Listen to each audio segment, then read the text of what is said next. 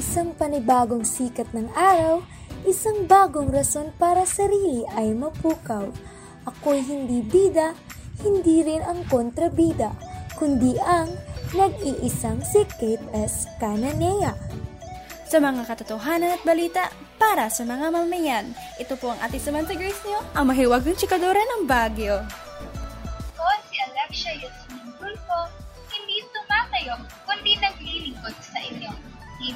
Hindi magpapahuli sa mga chika para sa pagpapayaman ng ating kultura. Pagdating sa usapan, hindi titigil sa pag-aalinlangan. Magandang araw sa lahat, ito po ay si Yoni H. Kwan. At kayo ay nakikinig sa Quarantine Talks episode, Filipinos.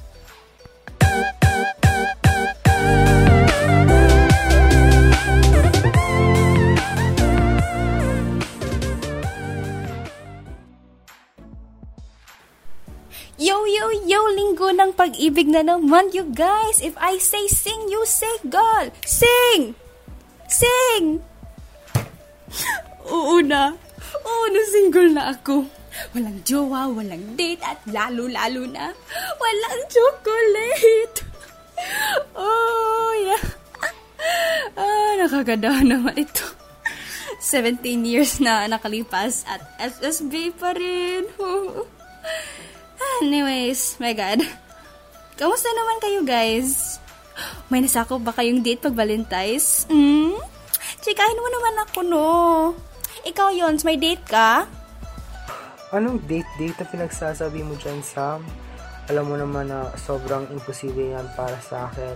Sabi nga nila Sir Akar na kapag ikaw ay nag-stec, naging STEC student na, may, mahihirapan ka na dyan, daw dyan sa pagdi-date-date, tsaka wala ka na ding oras. Eh, naging STEC student tayo eh, kaya wala na din talaga tayong magagawa. Isa pa dyan, busy din tayo sa ating mga gawain, gaya ng research. Pero baka si Alexia, maraming mga ka-date-date dyan sa, ano, sa mga parties niya or something. O Alexia, ano bang chika mo sa buhay mo? Ah, ako? Plano kong pumunta ng Valentine sa puso ni Crush. Pero, charot lang. Plano ko talaga nun na mag gumala with barkada. You know, sila lang kasi ka-date ko. Pero, sa kasamaang palad, hindi natuloy. Bye! Speaking of parties, narinig nyo ba guys yung balita ni, uh, sino yun? Si Dasera, yung flight attendant na nabalita na namatay dahil pumunta siya isang party noong bagong taon kasama ng uh, 11? 11 ba yun? 11 guys. She went out with 11 guys noong pagbagong taon. What a year starter. Oo, oo, oo, nakita ko yan, Sam. Alam ko yan. Kasi nga, nababasa ko yan sa social media, gaya ng Facebook. Tsaka, nakikita ko din yan sa mga balita na tungkol doon sa kaso niya ni Christine Dacera. Kaya nga, grabe yung scope ng balita na yan kasi, kasi like, yung whole social media ay nagpakita ng platforms na regarding sa kaso niya. Like sa Twitter, yung, yung Justice for Christine Dacera na, na movement. Oo, ang grami talaga. Tsaka rin, maraming mga discussions at mga teorya daw na, na, na nalikha nung insidente na yun. Marami talagang sumali na mga mga artista, kahit na mga mga politician, sumali na rin para malaman kung ano ang katotohanan sa likod ng pagkamatay ni Christine Dacera. Tsaka isa pa din, marami ding nagalit nga yung kasi sinabi nila na case solved na daw pero wala pa pero wala pa nga mga clear evidence regarding sa kanyang kaso. Kaya maraming tao ang nagthink na na wa- walang hustisya daw ito, ang kaso na ito. Kung di natin alam or kung di nyo alam, si Dacera pala isang 23-year-old na flight attendant mula sa Philippine Airlines. Nagaya nga ni Sa- sinabi ni Sam, di ba may mga kasali siyang lalaki. Pero sa hotel na yun ay ang tawag na doon ay City Garden Hotel na sa Poblacion Makati City. At nagpunta sila doon para mag-celebrate ng New Year nga nila, di ba? So, anong masasabi nyo pa ba dito? ayun lang yung alam ko na na impormasyon dito eh. Baka meron pa kayong maal. Alexia, meron ka bang ma idadagdag para dito? Sa pagkakaalam ko, ang ilan sa mga suspect na nahuli at in-interview ay sina Valentin Gonzalez na nagsasabing siya daw ang kasama ni Dacera sa room 2207. Si Romel Galido na pinagsumbungan daw ni Dacera na may nilagay sa kanyang inumin. Ngunit ito'y binaliwala lang ni Galido. Si JP de la Serna naman na sinabing pinilit lamang siya ng Makati Police na sabihin ang mga panayam kasabay ng pananakot na maaari daw siyang makulong at mabulok sa bilangguan. Kwento ni Gregorio de Guzman naman na Masaya daw sila noon sa New Year's Eve party kasama ang mga kaibigan. At itinanggi niyang kinahasa nila ang biktima. Dahil sa miyembro naman sila ng LGBT community at hindi-hindi naman nila magagawa yon sa kanilang kaibigan na itinuring nilang uh, younger sister o nakababatang kapatid. Yun pala yung mga sospek. Pero, sa nakalap na mga CCTV footage, mas marami pa daw dun ang pumunta sa hotel room kung nasaan ang biktima ni si Christine de Serra. Paano kaya nila susolusyonan yan? Well, nasa balita na at autopsy report ng biktima na ang ikinamatay niya ay ang aneurysm. Kaya yun, pinalaya yung mga naditina ng mga suspect. Kaya payo ko lang sa mga may balak mag-party dyan, Alexia, huwag muna. Guys, naka, talagang nakakadumal talaga yung pangyayari. Pero kahit na, hindi pa rin pwede mag-party-party si Alexia dahil sa natagpo ang new COVID strain sa Pilipinas. Kaya nga, Yoni, nagulat nga rin ako na hindi pa nga nasusulbad ang kasalukuyang hinaharap natin problema ng COVID-19 virus ay may bago na namang variant na sinasabing mas seryoso at mas delikado daw kaysa sa naunang virus. Sabi nga raw ng isang doktor ng si Dr. Celia Carlos ng Research Institute, nagmumultiply daw ang mga buhay ng organismo at nagbabago na bawang uma-adapt daw sa paligid. Sa tingin ko, itong bagong variant ay ito lang yung COVID-19 eh. Tapos, nag-upgrade siya, nag-evolve siya para umadapt sa bagong paligid. Pero, ano nga ba ang totoo sa likod ng mga haka-haka nito? Alam mo bakit? Hi, tama nga si Yoni. Wala mo ng party-party sa labas, wala mo ng gala, wala mo ng pupuntahan sa labas. Sa bahay muna tayo. Pwede naman yung virtual party, pwede naman yung virtual kumustahan. Sa virtual reality muna tayo. Kasi napakadelikado sa labas. Hindi natin alam kung anong madadat na natin. Hindi natin alam pagka uwi natin ng bahay kung okay pa ba tayo, kung anong, anong magagawa natin sa health natin. At bukod sa lahat, may bagong variant, ang coronavirus. Ito ay na-detect sa United Kingdom. At nag-announce yung Department of Health noong Enero 13 sa kasalukuyang taon na na-detect ito sa Pilipinas. At ayun, sumabog ang mga balita, nangamba ang lahat ng tao dahil sa bagong variant na yan. UK variant ba? Ang tawag nila. At nauna daw itong na-detect sa isang 29-year-old na pasyente ng Quezon. Uh, talagang napaka napaka-delikado. Napaka, napaka, napaka delikado. Kaya ayun, payo ko sa inyo, wala munang labas-labas. Mga tol, mga pars, mga mars, mga mga orbs, mga herbs. Chill muna tayo sa loob. Hala, sure? Isang pasyente mula sa Quezon pala nagsimula yung spread sa UK variant? Wow!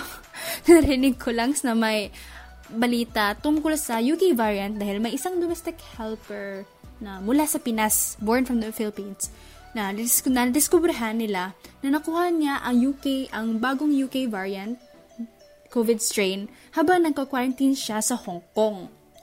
Narinig, ah, uh, yeah, yes, narinig ko po to mula sa balita ni Wawawin nung, ah, uh, to, mm, first week, first week sa January lumabas ang balita na ito. Yes. At Pero yes, sang-ayon po ako sa sina pinagsasabi ni Kate. So, ang aking mga kaibigan, mga kasama ko ngayon sa podcast na ito, at sa mga nakikinig, huwag muna kayong masyadong lumabas dahil importante buhi. So, importante inyong, ka, inyong kalusugan. Yes, right to, ma'am, sir. Uh, stay at home lang at stay safe palagi. Abot yung panahon kung saan babalik tayo sa normal. Hopefully. Ay nako. COVID strain, UK variant. Napakadelikado. At ngayon, may bakuna na. May mag- bakuna na na na na-implementa na pwede na daw gamitin. Tapos, heto ang problema may mga haka-haka, may mga sabi-sabi tungkol sa bakuna. Natatakot na tuloy ang mga Pilipino. Kayo, may alam ba kayo dyan? Ikaw, Sam, may masasabi ka ba sa mga haka-haka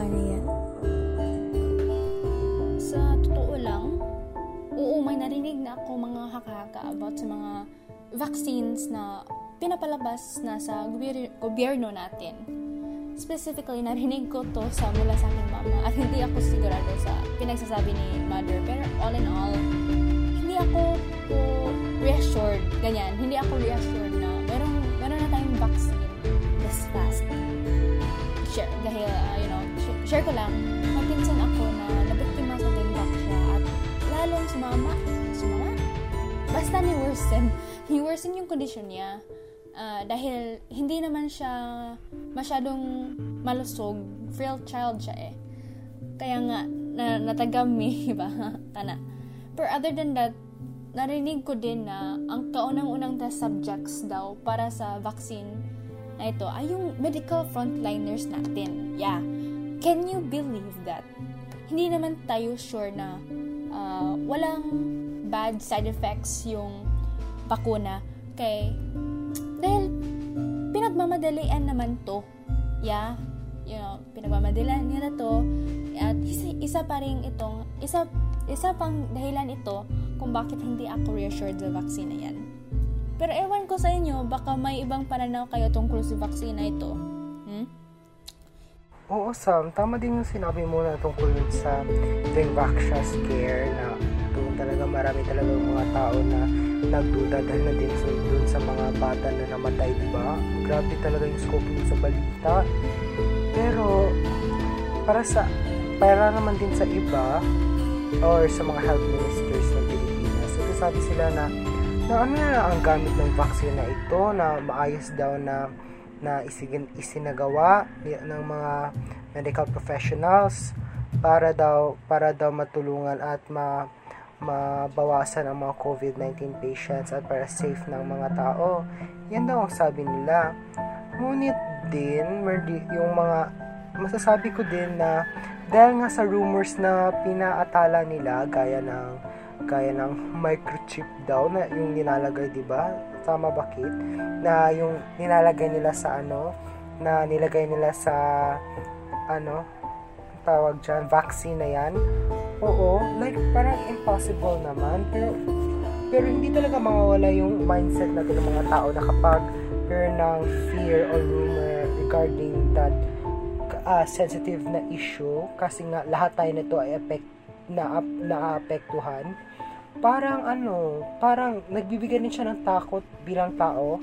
Nagbibigay siya ng takot sa akin na baka paano kung totoo nga to yung mga rumors na ito.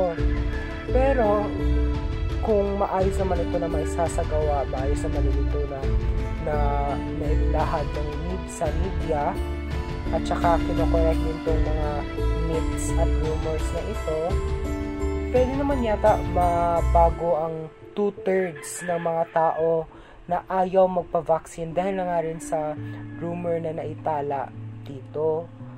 Kasi one-third lang daw yung gusto magpa magpa-vaccine eh, kahit na sa mga rumors na nakipakinggan, eh, masasayang din naman yung mga vaccines. Pero dapat kasi i-prioritize nila na yung mga rumors na ito ay may shutdown na. Tama ba? Pero kung marinig ma opinion nyo dito? Ang sabi nga ng mga mamamayan na natatakot daw sila sa COVID. Ngunit, mas natatakot daw sila sa vaccination dahil marami daw namatay pagkatapos bakunahan. Pero, ang sabi naman ng Health Ministry, na sinisigurado naman daw nila na ang baksin na kanilang ihahatid sa ating ng mga mamamayang Pilipino ay tungo sa mahabang proseso upang makamtan na mabisa ito at safety itong gamitin para sa atin. Nagsagawa ng simulation exercise ang gobyerno sa pagdadala ng mga bakuna mula sa paliparan papunta sa mga coronavirus disease vaccination center noong Martes ng Pebrero siyam taong 2021 bilang paghahanda sa pagpasok ng unang batch ng COVID-19 vaccines na inaasahang darating ngayong buwan ng Pebrero. Inihahanda daw ang mga bakuna para sa distribusyon sa mga ilang ospital kagaya ng Philippine General Hospital sa Manila, Lung Center of the Philippines sa Quezon City, at Dr. Jose Rodriguez Hospital sa Caloocan City, na mga COVID-19 referral hospital sa Metro Manila. Sinasabi nga na ang mga health worker sa mga nabanggit na ospital ang prioridad sa unang batch ng Pfizer vaccine. Kayo ba? Nang-ayon pa kayo na ang unang makakatanggap o prioridad ng vaccine na ito ay ang mga health worker? Ah, kaya pala. Vaccine simulation pala, kaya yung isang araw, ano, may dumaan na maraming pulis na para bang may pinag-e-ensayuhan sila. Yun pala yun. Nagdala pala parang ng bakuna. Handang-handa na. Kailan kaya tayo mababakunahan lahat? Sa tingin niyo, kailan? Pero, ako, ready na ako magpabakuna. Kayo ba? Ready na ba? May vaccine simulation na. Oh. Ano na, guys? Mga herbs, mga orbs. May plano pa ba? Ikaw, Sam, anong sabi mo sa vaccine simulation na yan? Mm, oo, ready na, ah, ready na sana ako magpabakuna. Ngunit, ngunit, ngunit, ngunit, nakakatakot talaga yung talim ng karayom. Alam nyo naman to guys na ayaw ko talaga magpa-inject gamit ng karayom. Doon sa so, mag-inject. Pero yes, ready na ako mag move on na sa kanya ay sa pandemya pala. At babalikan yung normal natin. Yay! Kaya ready na ako magpapakuna habang nagka-full face mask where blindfold ko yung mga mata ko dahil legit, legit. Parang mahihimatay ako pag makita yung malaking karayom. Ayoko talaga. Pero kakayanin na lang dahil gusto na gusto ko na magkita-kits tayo lahat. And the sooner the better, di ba? Talagang excited na din talaga ako sa no, para sa F2F natin.